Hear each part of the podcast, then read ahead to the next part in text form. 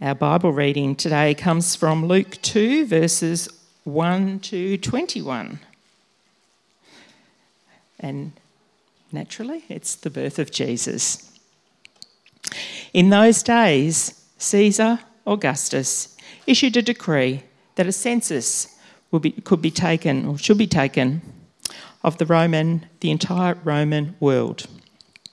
This was the first census that took place while Quirinius was governor of Syria, and everyone went to their own town to register. So Joseph also went up from the town of Nazareth in Galilee to Judea, to Bethlehem, the town of David, because he belonged to the house and the line of, and line of David. He went there to register with Mary, who was pledged to be married to him and was expecting a child. While they were there, the time came for the baby to be born, and she gave birth to her firstborn, a son. She wrapped him in cloths and placed him in a manger because there was no room for them at the inn.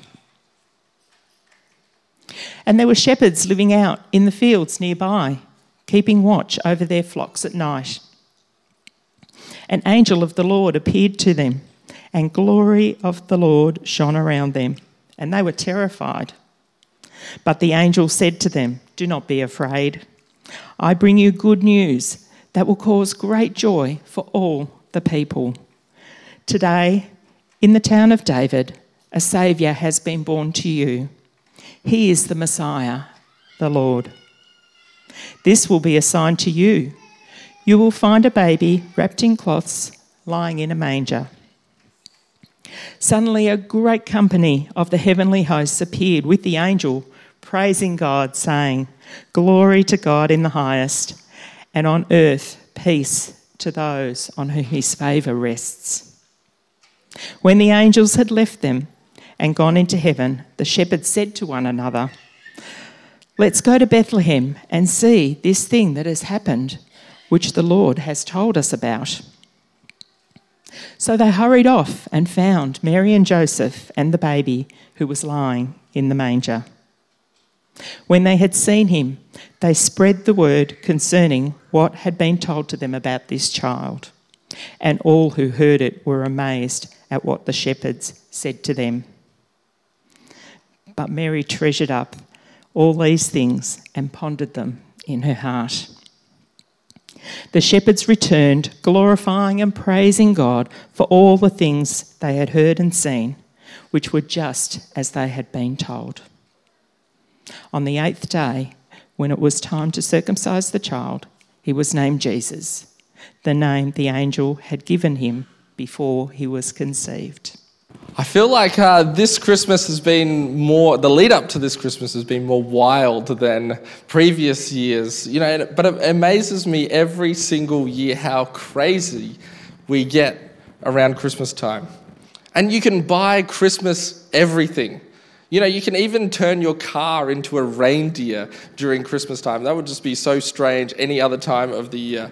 It is crazy. But one of the words that we always that always gets used at Christmas time, and it's always on cards, it's always on Christmas mugs, it's on Christmas decorations, and it's in many of our Christmas carols, is the word joy. And when we think of joy and Christmas, we might think of jolly Santa and his big belly. Uh, that we might think of the joy of food and family, the joy of playing some backyard cricket uh, in the afternoon. You might think of the joy of the new of new birth and the joy of a child. It might be the joy of giving a gift, or more likely, the joy of receiving a gift. Am I right, kids? Uh, but I was driving past Eastland just this week, and on a billboard there was an appeal to give Christmas joy. The Christmas season is marketed as a joy filled time of year.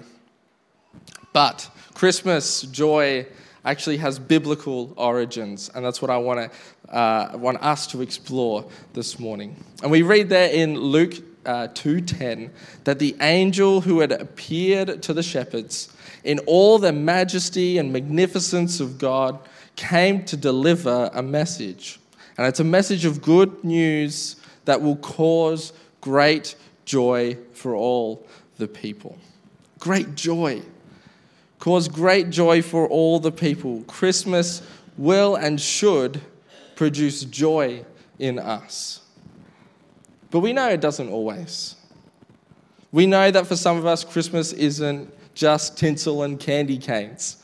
It can be difficult, it can be painful, and it can produce something other than joy. It can produce sadness or other feelings. We might feel that we can relate more to the Grinch, for example, than we can to a Christmas that is full of joy. You might have seen the movie that came out a few years ago, the Dr. Seuss story. Uh, has had a number of film adaptations over the years. But the story goes that the Grinch is just so sick of all the Christmas joy in the town. He plans to stop Whoville's Christmas celebration by stealing all the town's decorations and gifts. And he hatches a plan to go and steal them all. You know, sometimes we just don't connect with the joy of Christmas.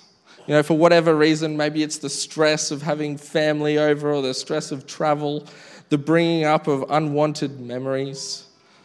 Maybe it's having to do the day without a loved one. Sometimes we just don't feel the joy that Christmas should produce in us. And when the day is done, we finally lay our head on the pillow at the end of Christmas Day. We end up feeling like Michael Scott from The Office Happy birthday, Jesus. Sorry your party was so lame. You know, and I wonder if the joy of Christmas is so fleeting, is so fragile, because our source of joy doesn't match up with the source of joy in the first Christmas.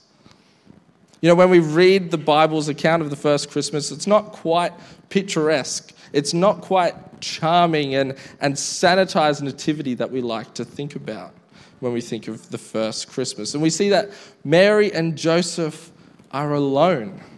They have really, they've gone to Bethlehem, but they've got nowhere to go, nowhere to stay. And when and where Jesus is exactly is born is, is a little bit unclear. The word that is translated to inn or guest room could simply just mean a room in a house that was occupied by others at the time. So you think about that. You're staying in a room, and a heavily pregnant woman comes to and wants to stay there, and no one helps out. No one says, you know what, you obviously really need a place to stay. I'm going to go pitch a tent. No one does that. Crazy. No one says, you clearly need this more than I. Could it be that the gossip of Nazareth had followed them? She was pregnant, they were engaged you wouldn't believe she was still a virgin. So no one was going to help them out. They didn't have their approval of family and friends. And so, with no certainty of where to stay, they are forced to stay with animals, possibly in a stable or a poor home where animals shared under the same roof as a family, or tradition would say, possibly in a cave. The fact that Mary wrapped the child herself suggests it was a really lonely birth. There are a lot of things we just don't know about the first Christmas. But commentator Leon Morris says that there are some things that we can be sure of from the biblical account. We can be sure that Jesus was born into poverty, he was born into obscurity, and born into rejection. Doesn't Christmas feel like just the complete opposite of, of that? Poverty, obscurity, and rejection? Because we've made Christmas to be about excess, about certainty, and about approval, have we not? Don't we see the disconnect here, the dissonance here? Most of us today will have just excess food, crazy amounts of gifts. Most of us will have the day planned out to the minute. No, most of us are, are working hard to gain approval, whether it's by our gifts or by our hospitality. And so when we get less than what we want, when we don't get what we expect, and when our relationships are lost or broken, the joy of Christmas evaporates like water on bitumen in the hot summer's sun. But there's beauty in the way Jesus was born. Well, William Barclay, a Scottish minister and commentator from late last century, points out the rawness of Jesus' birth. We might have expected that the Son of God was to be born into the world in a palace or a mansion. And he goes on to tell this story that, you know, there was once a, a European monarch who worried his court.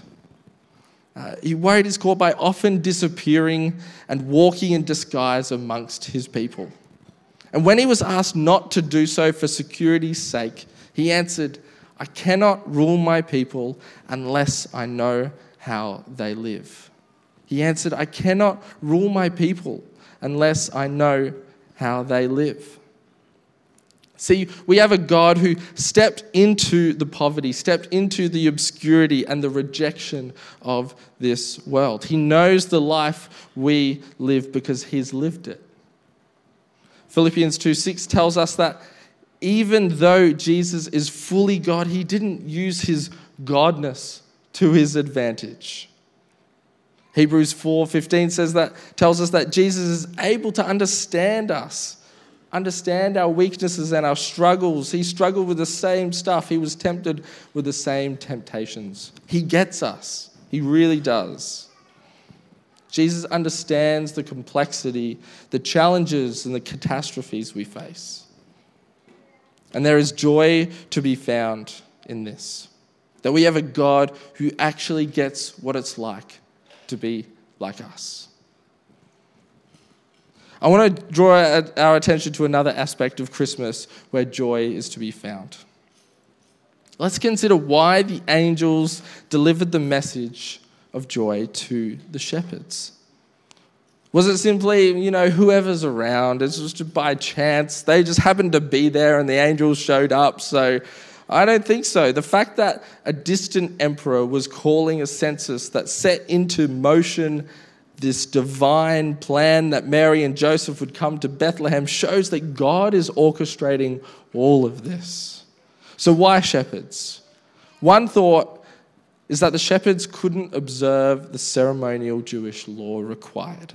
And this was huge for religious people because, by the nature of, of their jobs, the shepherds' jobs, they were caring for sheep they couldn't wash their hands properly. They, they'd be touching blood and unclean things all the time, and they were unable to do the things that they were supposed to do as good religious Jews. And this means that they were unable to do the things necessary to be spiritually clean and spiritually right before God. They were unable to be in right standing before God, unable to be in the presence of God. But God decided that it was the shepherds that they would be informed by the angel fully in the glory and the presence of God was revealed to them. The birth of the Savior was especially good news to the shepherds because of this reason. Because, like us, they re- represent the ones who cannot meet the standards of God's law. We cannot have right standing before God because we cannot do the things necessary it requires. No matter how hard we try, we fall short. And the prophet Isaiah, keeping with the shepherding theme, says, All of us, like sheep, have strayed away. We have left God's path to follow our own. Yet the Lord laid on him, Jesus, the sins of us all. A Savior is born on Christmas Day to restore us to God's path. This is the true source of joy this Christmas. That by Jesus, we might have right standing before God, a restored relationship with God, a relationship that starts now and will continue forever. And in this relationship, the excess is not of food, it's of God's grace and mercy. The certainty, it's not in the, the minutes that you plan your day to day. The certainty is in God's promises and that He is faithful. And the approval, it's not found by the people sharing your, your Christmas lunch with The approval is found in what Jesus has done on the cross for you and for me. So, whenever you sing a carol about joy, read a Christmas card with the word joy in it, see a decoration with the word joy on it, remember the true reason for joy this Christmas the birth of God's Son, our Savior, our Messiah, and Lord. Let's pray. Lord Jesus, we thank you that you came to earth so that we might know you, that we might be restored in relationship with you, God. And we pray that today we would be reminded of this and that we might uh, follow your path and, and look to uh, your grace and mercy. May we be certain in your promises and may we find our approval in who you are and what you have done, and then not in the things of this world. So, Lord, we thank you for Christmas. We thank you that you came. We thank you that we have a Savior and a Lord who loves us and wants to know us. pray this in Jesus' name. Amen.